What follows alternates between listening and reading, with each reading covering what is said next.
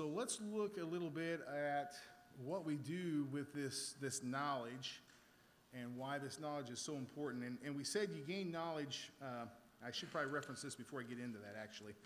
Um, worship is, is one way we gain knowledge. When you come into God's presence and you feel His Spirit when you've come prepared to a worship service, um, you can't stumble into the Lord's presence. You have to be ready, right? He can only give what you can receive. When you come into the Lord's presence, when you begin to feel the Spirit of God, that is not the end result. And too many of us, I think, from time to time, are just so happy that we feel the Spirit of God that we're like, okay, I've come and I've arrived and, and now I can go home. And that's really, that's not it. When the Spirit is there, which hopefully, if you've made preparation, it's there at the beginning of your worship experience and not waiting till the end. If the Spirit is there, it's there to begin to teach you the ways of God. It's when Moses, right, his attention was gathered in the burning bush and he went to see. He said, I turn aside to see this bush that burns, but is not consumed. And when he went to see and he came into God's presence, right? That wasn't the end all. Okay, I've been in the presence of God. That's great. I'm going back down the mountain. No, that was the beginning. It was the beginning of him being taught by the Spirit and by the Lord himself of what needed to take place in his life and, and for Israel. The same way in worship. Worship and feeling the Spirit is the beginning of true worship, not the end of it. That's not the end goal. The goal is to be in that Spirit, and then the Spirit begins to teach you through the service through the things that are shared prophetically, through counsel, through the hymns and music. Sometimes music is the method that God uses. Whatever He uses to speak, it's Him beginning to teach you about Him, to gain a greater knowledge through the worship experience. And I wanted to give you a quote from Brother Arthur Oakman. If you've ever read his book, Oh Worship the King, him and Weddle, very good book. Um, he mentions five things about how when you come into God's presence in worship, that it, he teaches you and it changes your very nature of who you are. It's spirit, his spirit, touching your spirit. That's worship. Here's the five things Brother Oakman said. He says, Worship is the quickening of the conscience by the holiness of God.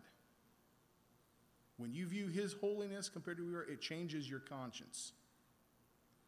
It's the feeding of the mind by the truth of God. That's what we've been talking about today. It's the feeding of the mind by the truth of God. Worship is cleansing of our imaginations by the beauty of God. Cleansing our imaginations by the beauty of God. When we see the beauty of what God is and what He offers by the power of His Spirit, our imaginations change we have vain imaginations, the scriptures say. Our vain imaginations all about what we're going to do, how we're going to do it, what we're going to accomplish, and, and so forth. Very usually very self-motivated. When our imaginations see the beauty of God, we recognize that nothing else really matters, and our imaginations change. We start to think, just like probably at the reunion this week, I hope your imaginations have changed from all the things that you've been imagining about your job and things in the world to the kingdom. Hopefully. The fourth thing, it's the opening of our hearts to the pure love of God. To love in ways that we've never expressed before, seen before through sacrificial love. And the fifth thing, it is the surrounding and the surrendering of our wills to the purposes of God. Quickening our conscience by His holiness, feeding our minds by His truth, cleansing our imaginations by his beauty, opening our hearts to his pure love, and surrendering our wills to his purposes. That's what worship does. That is gaining a knowledge of the Lord Jesus Christ. We grow in worship when we see him with an unveiled face, when we see him as he is. Too often, and what I mean by that, when we come into worship settings, we, we see only partly and we see with a veil because the veil is our own thoughts, imaginations, lack of preparation, and it puts a curtain between us and the, the beauty that He wants to show us, His holiness He wants to express to us, the truth that He wants to give to our minds. And so, this is why worship's so important. The saints should love to come together to worship as much and as frequently as possibly they can, because that's how you gain a greater knowledge of the Lord Jesus Christ through the experiences. That's seeking learning by study and by faith, the faith side of it, the experiences you have with His Spirit. Okay? Sister in the back. Brother Mike, in keeping with that, 15 years ago, my husband and I had an opportunity to go to Alaska. Mm-hmm. And we had gone with a church lady that conducted these tours, and she had told us that, that she had had 11 different tours go up there, and they go to Denali. And she said there was times they would see the mountain, and other times they would not. So the day we went in, it was on a Saturday, and it was cloudy. We went in, and we went out on the deck, and they had the, the maps, you know, showing where the different mountain ranges was, and different ones was saying, oh, it's over here, and others say, no, it's over there. Well, the next morning we get up. It's Sunday morning, and we come out, and it's it's beautiful. The skies are, and we look up, and here's this beautiful, magnificent mountain. And as I was thanking the Heavenly Father for eyes to see and ears to hear eh, this beauty that we were in, the understanding came to me that He, like that mountain, is always here. There are things in our lives that cloud it, this veil you refer to, where we don't see Him, but He is always there. Yep, He is. You're right. It's just whether we can see Him or not. Brother Oakman makes this final comment. He says, when these things happen in our worship experiences, he says it gathers all of the facets of our nature into one complete and total attitude of adoration and awe of God. And that has the power to change us. That changes us from the nature of what we are to what we can be through Christ. And that's the beauty of uh, gaining a knowledge of Him. So you have truth, but you also have the experiences of coming into His presence that brings a greater knowledge and appreciation. Why did a lot of the missionaries could preach with such power and authority? Because they, they had the experience. It wasn't just a belief that if you do this, this will happen. They had experienced it and they bore witness of it. And that's the essence of, of worship and knowledge and understanding. So, what to do with this knowledge? Let's look at section 28. Every time God gives you something, guess what? There has to be a response. Every time. Whatever you have gained this week, there has to be a response from you. Let's look at section 28. To everything gained in knowledge and understanding requires that response. In section 28, uh, looking at verse 14,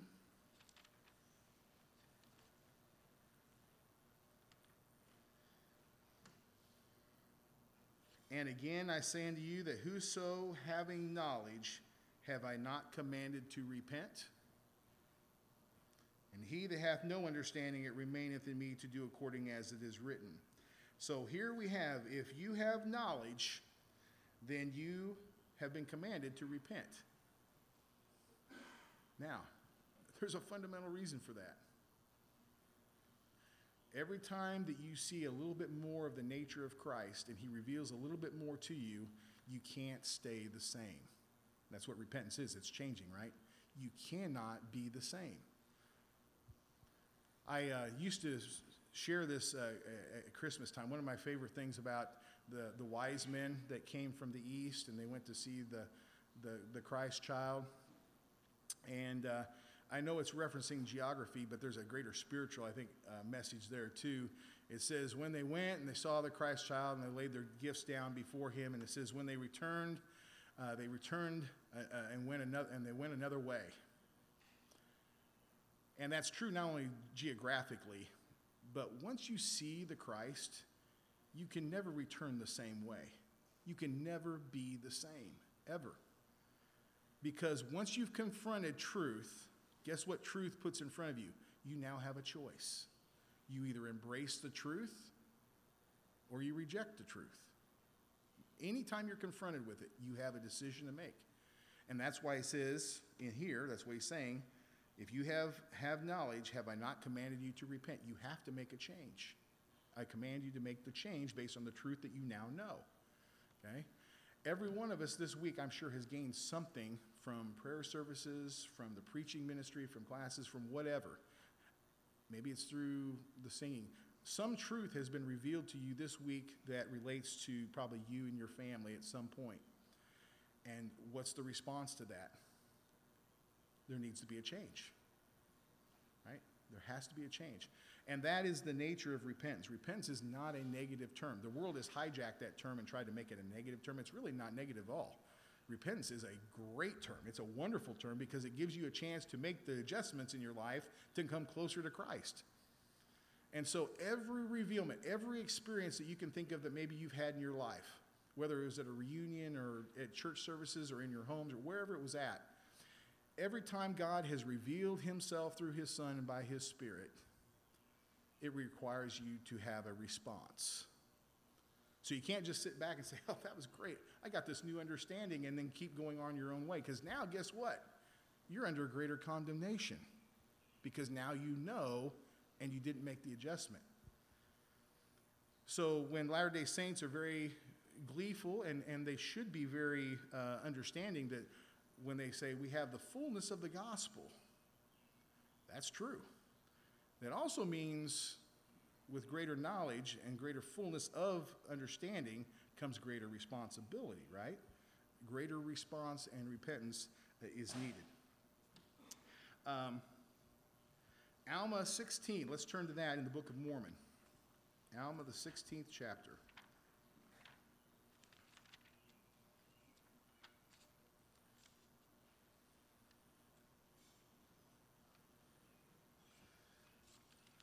And I'm looking at verse 141, 16, 141.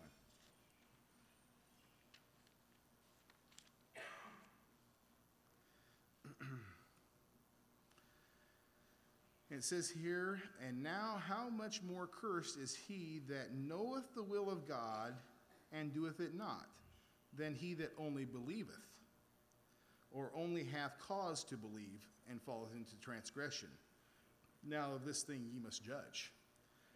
So the bottom line is those who only believe or have cause to believe someone else, uh, it's one thing if they transgress, but if you have a a more, uh, more knowledge or understanding of the will of God, and you know what the will of God, and you transgress, then you have a great, greater condemnation. It's a greater responsibility. So, with knowledge, it's a wonderful thing, comes the responsibility of using that and of making the adjustments in our lives, individually, in our families, and as individuals, but also collectively as a body as well, as branches and as a church. So you have that. And uh, in 2nd Nephi 6.35, we'll stay in the Book of Mormon for a second here. Let's turn to 2nd Nephi 6.35.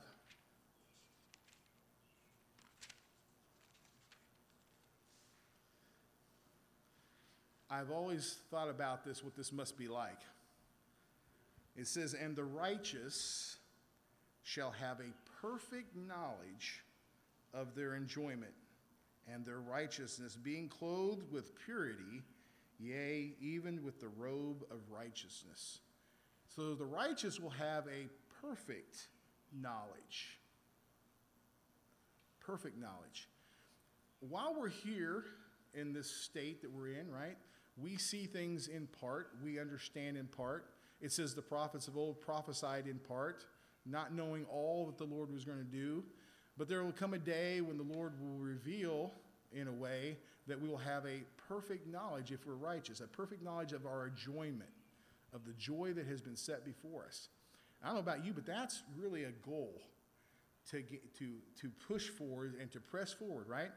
When we talk about the rod of iron in Lehi's vision, and, and Nephi gives his um, explanation of what he was given about that, and it says they hung on to the rod of iron, right? The word of God the knowledge of what they had gained. This goes with section 50, really. But they just didn't hang on to it. It says they pressed forward, hanging on to the rod of iron, which means you can't just stay still and say, Great, we've got this truth. What, what are you going to do with it? You've got to press forward, still hanging on to that, right? Continuing as section 50 was read there by Steve, continuing on in the knowledge that you have that you might receive more light and that it will grow brighter and brighter. Okay? So we have a responsibility what to do with knowledge. It's a wonderful thing, but it's something that has to be, be used. Um, if you look at section 8 of the Doctrine and Covenants, does God give us all the knowledge we want right just all at one time? No. He gives us a little bit line upon line. Says precept upon precept, here a little, there a little. And I know for some of us that that might seem a little frustrating, like, I want to know this, right? But God doesn't give us everything all at one time because, number one, we're usually not ready for it. And number two, we would exercise no faith. There would be no, no faith needed. And we can't please God, it says, without having faith. So let's look at section 8 in the Doctrine and Covenants. I'm, I'm sorry, I said that wrong. Section 58. 58C. Section 58C. I about messed that up a third time. This goes very close to what Brother Willie was uh, at earlier.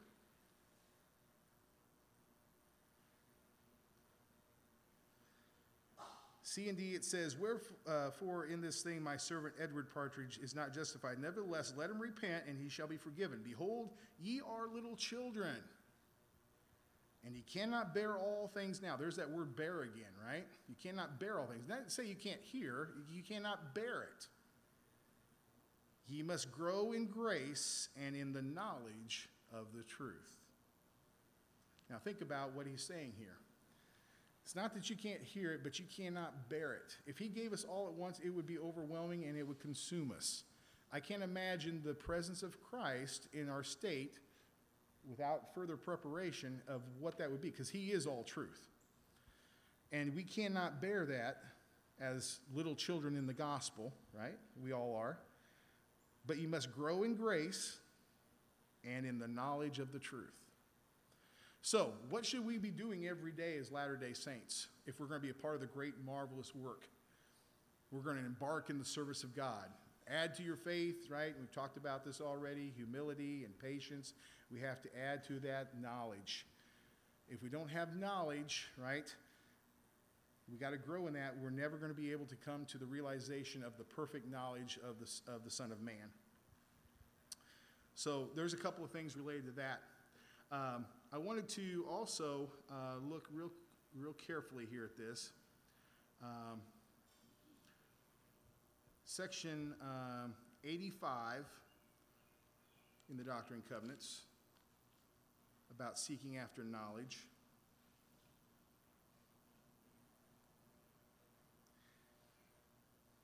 And I'm looking at verse uh, 23a, section 85, 23a. And this was actually a revelation given to the church, particularly to priesthood in preparation, um, but it applies, the principles here apply to everyone, so keep that in mind.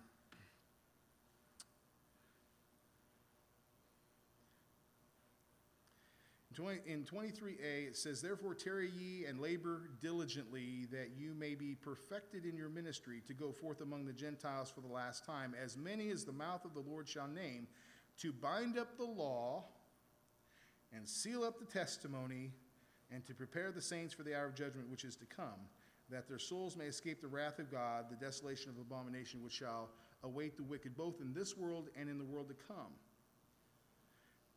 Now, there's two things about binding up the law and sealing up the testimony that I want to mention here as it relates to knowledge. That is, a, I had to look up. I was like, okay, bind up the law and seal up the testimony. It's referenced in a couple of places in Scripture. What does that really mean? And in ancient times, uh, what they would do is, as the law or as, as uh, was laid out, uh, they would have it on scrolls, as you guys know back in ancient days and it would be on this scroll, and they would roll it out. And once everything that had been said in the law had been taught, had been given, all knowledge had been given, right? They then would roll it back up, and they would put a tie around it. That was called binding up the law. After everything is said that could be said and taught and done, They bound it up, right? Bind up the law. And they also uh, uh, uh, would bear witness of the prophets, their testimony, right? And again, when all the prophets had been read and then been shared and everything that could be shared could be shared, then they did the same thing. They, they put it and they put a seal over the top of it. They sealed it up. So binding up the law and sealing up testimony means that you go forth, and the church was to go forth and to bear witness of the knowledge and to share all the things about the law and the testimony of the prophets, and then they would be bound up and they would be sealed. Okay? Now, for the church to do that means they got to know the law and they have to know the testimonies, right? They have to know the testimony of Jesus, which is the spirit of prophecy, right? We're told that in Revelation. And so every member of this church, right, needs to have a better understanding of the things that the Lord has shared in His Word, the law that He has given to us in the last days to bring forth the kingdom, and the testimony of the Lord Jesus Christ. To bind up the law and seal up the testimony for that which is to come. That's really a tremendous responsibility given to the church and to the ministry here in particular, who's this referencing, but in general, we're to bear witness of Christ, right? We're to testify of Christ, and we're to bear witness of the things that the Lord has commanded us to do.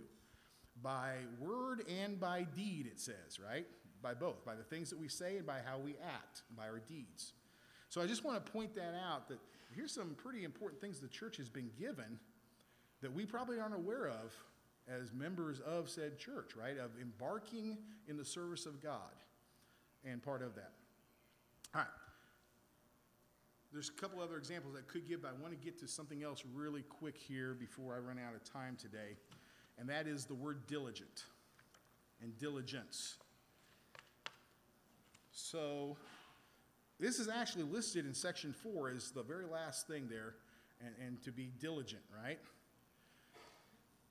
And I looked in the scriptures, how often is this word used? Okay?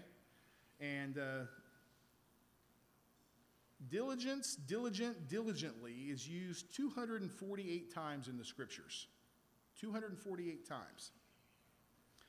It comes from uh, Hebrew, and it's used also in Greek. In Hebrew, it simply means to watch, to guard, to search out, to make hasten, and to determine. To watch, to guard, to search out, to hasten or determine. In Greek, it can be translated to mean to endeavor, to move forward in, to labor in, to make haste, to earnestly care for, to be careful in, and to urge on. Okay?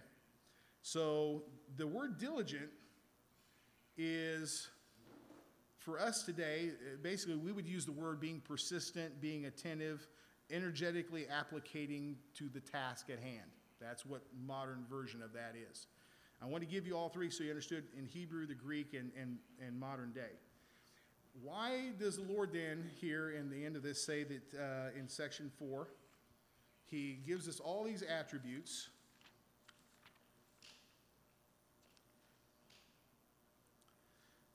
And then he says, You must remember faith, virtue, knowledge, temperance, patience, brotherly kindness, godliness, charity, humility, and diligence. Diligence is the last one mentioned here. And I think that's done for a reason. Because you can have all of these things, but if you don't do it diligently, you're not going to have the promise. And the reason why I say that, look in the scriptures, and you can seek to search this out for yourself the Lord, many times in the scriptures, several places, gives a command to the children of Israel. Okay, he'll say, you know, go to your homes and pray always unto me, or something. He'll give a command, whatever the command is. And then he'll repeat that by saying, if you diligently, and then he repeats the command, if you diligently do this, whatever that is, then he puts in the blessing at the end. In other words, I give you the command, and unless you diligently, in other words, you labor, persist, be attentive to this, unless you do this with full, careful purpose, right, you won't get this blessing. Look carefully several places in Scripture where that happens, okay? So let's look at Alma 17 to, to make a couple of points here about the word diligent and, and doing something diligently. We have to be a diligent people, which means not casual about what we know. Alma 17.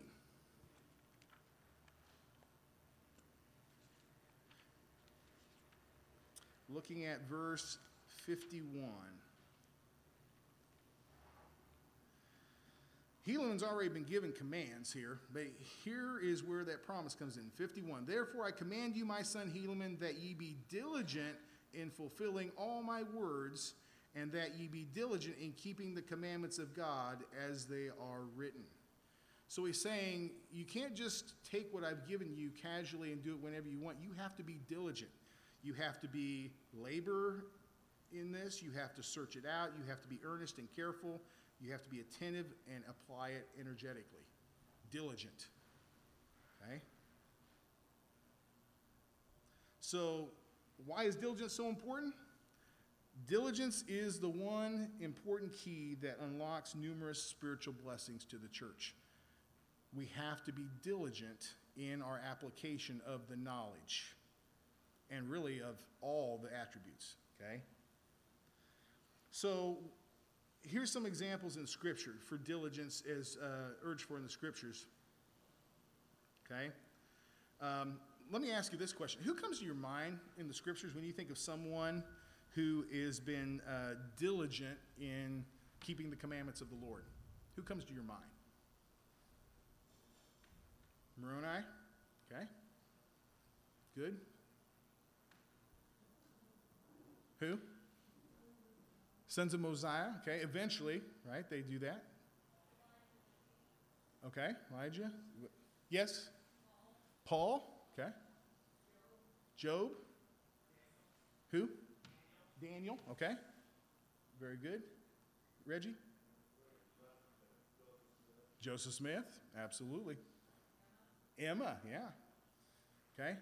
So if let's take those examples, and I know you can name more probably, but you take some of those examples you guys have brought out here. Think about the, what made them, in your mind, diligent in keeping the commandments of the Lord. What was it about them in, in these examples you that made them diligent in keeping it? I wrote down a few too. Enos, and here's the reason why I put him down. I went ahead and put an explanation why. Enos, because he sought forgiveness and prays all night long about his forgiveness. He didn't just casually pray one time and say, Okay, Lord, forgive me, and I'm going to move on. He prayed all night long. He was diligent in his prayer. Noah. Noah was diligent because he preached for 120 years and built an ark when everyone told him he was a crazy man. He was diligent in keeping the commandments of the Lord. He didn't do it just part time, he didn't do it casually. He was energetic, he was focused, he was attentive, he was persistent for 120 years. Moses. Moses was diligent because he kept going back before Pharaoh multiple times, right? When Pharaoh refused to give in, right, the Lord kept sending him back. Go back and tell Pharaoh this, right? And Moses could have easily, uh, this isn't working. No, he was diligent in the commandment of the Lord. And I just put down a few examples because those are things that stand out in my mind, and, and I know all of you probably have reasons for the examples you give. They were good ones, okay? So we're, we're told to be diligent in many ways. Now, I'm not going to give you all of the scriptures related to this, but I want to list for you, if you want to jot these down, I want to list for you all the things that the scriptures tell us that we are to be diligent in. Okay? I'm going to give them to you here. We're told to be diligent in seeking out God. And there's a couple of these I'll break down some scripture because I want to want to bear witness of. But seeking God, we must be diligent in seeking Him. You can't just go after Him part time. We're told to be diligent in our teaching. That if we are diligent in teaching, He'll give grace and understanding. We're told to be diligent in laboring for the kingdom. We talk about Zion. We, we can't just talk about it, we have to be diligent in laboring for it. That means doing the work. We have to be diligent in heeding the words of eternal life. We're told in multiple places to be diligent in keeping the commandments of the Lord. You must diligently keep my commandments. And they always would give a blessing afterwards, right? Here, if you keep this commandment, here's what will be the blessing. We're told to be diligent in sanctifying ourselves, constantly re um, moving our minds and our hearts together as one in the cause of the Lord. We're told to diligently keep the Sabbath. That's very important. We kind of overlook that one, but we shouldn't. We're told to be diligent in that. We're told to be diligent in serving each other, diligently serve one another. We're told to be diligent in obtaining the Holy Ghost. We're told to be diligent in seeking those who are lost.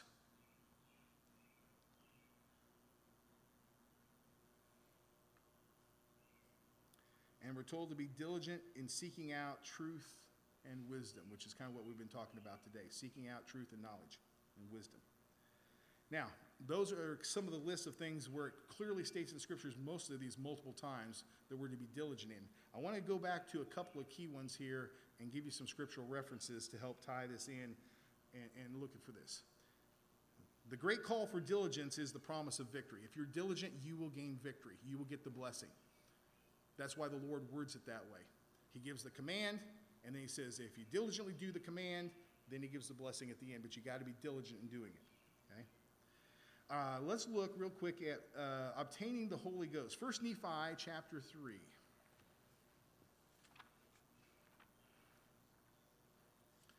First Nephi chapter 3. and I want to turn to verse uh, 26.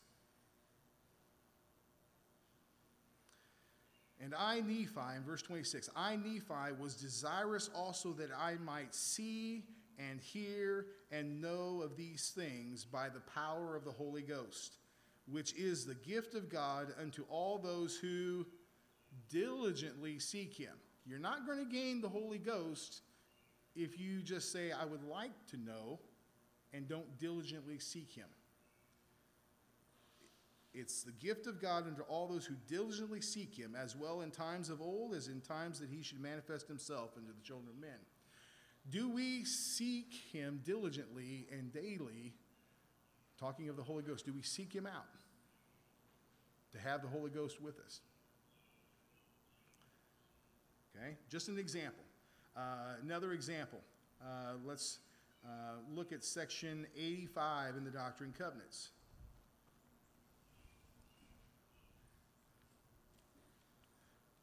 seeking God. Do you guys realize that the most important thing is not always what we think is important? In other words, when we go to the Lord with a need, He is mindful of our needs and He will uh, grant blessings as a result. But that's really not, that's kind of secondary.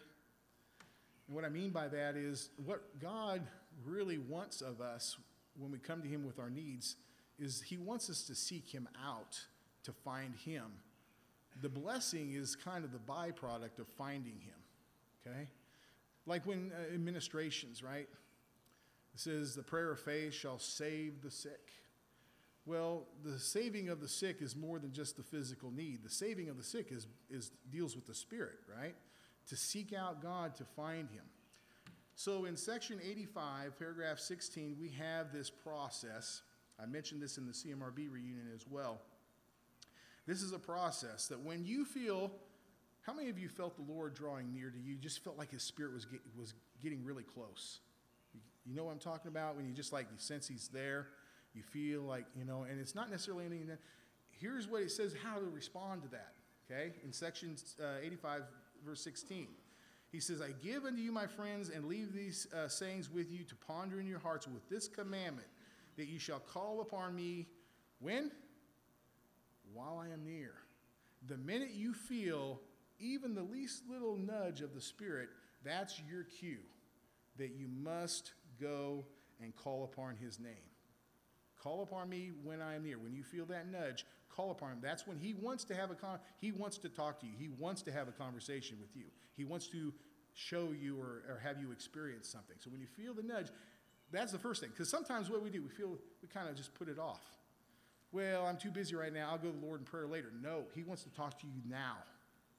When you feel the nudge, call upon me while I am near. If you will draw near unto me, then that lets him know you're serious. I will draw near unto you. So the nudge comes from the Lord first. If you respond to that and call upon him, then he says, I'm going to draw near unto you even further now that you, you're, you're willing to engage. If you will seek me diligently, it didn't say ask whatever you want at that point. It says what? Seek me diligently. There's the word diligently. If you seek me diligently, ye shall find me. He wants you to seek Him. He's the author and the finisher of your faith. He's the source of all of the blessings, He's the source of all of your strength. If you will seek Him, you will find Him. Once you have found Him, then it says you can ask and receive. We, we just want to go right to the deal. I got this problem, tell me what to do, and I'm out of here. That's not how it works, right? Not how it works. Brother Justin. It makes me think of Abraham and how the Lord, when he spoke to him, he said, Here am I. You know, he asked the question, it's like, Here I am, what do you need? You know, Yeah. it wasn't like, Okay, well, here's my list. Isaiah was asked the same thing, right? Whom is, you know, uh, Eli and Samuel, right? Good examples. Brother Steve. Uh, Back in section six here, paragraph six, Mm-hmm. it's such a wonderful uh, bit of instruction. The Lord said, Verily, verily, I say unto thee, Blessed art thou, he's talking to Oliver, for what thou hast done, for thou hast inquired of me. And behold, as often as thou hast inquired, thou hast received instruction of my spirit. So we, we could do the same. Yes. Every single time, if we come to him with a penitent heart and ask him, he will supply. And it says down here too that, Behold, thou knowest that thou hast inquired of me, and I did enlighten thy mind, and now I tell these things that thou mayest know that thou hast been enlightened by the Spirit of truth. Yes. So that, that option is available to all of us. Absolutely. Every single one of us in the room. If you seek him, then you find him. Once you have found him, that's what he really wants. He wants you to find him first. Then it says, ask what you have a question of, ask what your desires are, and ye shall receive. And then the most beautiful thing, if you knock, the heavens will be opened unto you. Now, think about that. That is revelation. That's a revealment of Christ in a very personal, powerful way, right? This is the order here, right? Whoever you ask the Father in my name, it shall be given you that's expedient for you. So there's a process here, but notice the word is couched in here. You must seek me diligently. You can't do it haphazardly, partially, part time, just when you feel like it, just when you're not busy. You must seek him diligently, then you can find him. Brother Mike. The nudge that you speak of reminds me of, of, of Saul, and, and the Lord says it's hard for you to kick against the pricks. He'd been nudging him and nudging him and nudging him. Right. He finally got him. Absolutely. The Lord is nudging all of us. I hope He's nudged you this week to come and to call upon His name. Then He'll draw near to you. If you seek Him, you will find Him. Some of you may have. You can ask and then receive, and ultimately knock, and He'll reveal and open things up to you, like He did John. He says, uh, John. He told John, right? The doors of heaven were open to him, and he saw, right, all these things. So we must be diligent. So 248 times diligence is used. You've got to be diligent. Whatever you know, be diligent. That's why the Lord says, I would rather you be hot or cold instead of lukewarm. Why? Because He wants you to be diligent in that, right? Be all in on the things. I'd rather you be hot than cold than lukewarm, is what He told the, the church there in Revelation. Brother Brett. I think another example of this, and one of the brothers mentioned Oliver Cowdery in section nine. He's being chastised a bit regarding his desire to help translate, and um, and the Lord says to him, and he's but he's also being taught too. and He says, "Behold, this is verse three. You have not understood. You have supposed that I would give it unto you when you took no thought, save it was to ask me. But behold, I say, I say unto you that you must study it out in your mind. Then you must ask me if it be right, and if it's right, I will cause that your bosom shall burn within you. Therefore, you shall feel it is right. But anyway, Mm-hmm. it's it's more than just asking and just getting an immediate answer every time. He wants he wants you to have some ownership, and he wants you to be a part of that process and give some thought and kind of labor mentally through study, through Yeah. pondering, through all this. That's part of the diligently seeking Him. Absolutely. And unfortunately, in the day's world, we're used to things being uh, so automatic, right? Immediate gratification, immediate response. But the Lord wants you to take time. He wants you to take time with Him, make time with Him to find Him, and uh, He'll He'll be able to bless. Uh, one last scripture I'm going to leave you with, and then we're going to. Uh, our youth is here today. Uh, let's turn to section 100. I just want to leave you with this scripture. about diligence. It's a powerful promise here that, that the Lord gives us. In verse 7a of section 100,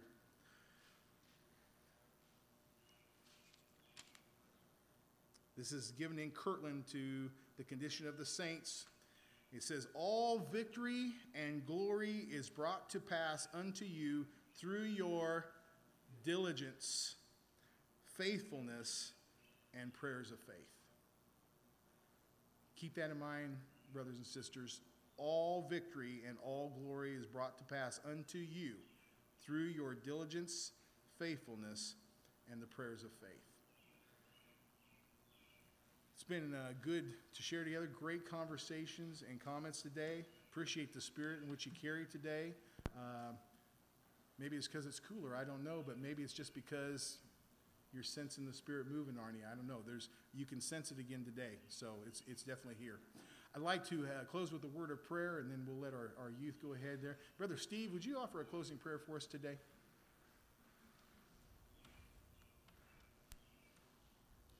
Our Heavenly Father, we're thankful for the many blessings of life. We do appreciate the times that we can come and learn of Thee and Thy ways. Bless us in our endeavors to please Thee. Forgive us of our sins that we may be qualified for citizenship in the kingdom of heaven. Bless our youth, our Heavenly Father, that as they walk these grounds, that they may turn to Thee for instruction, the instruction that we have talked about this morning.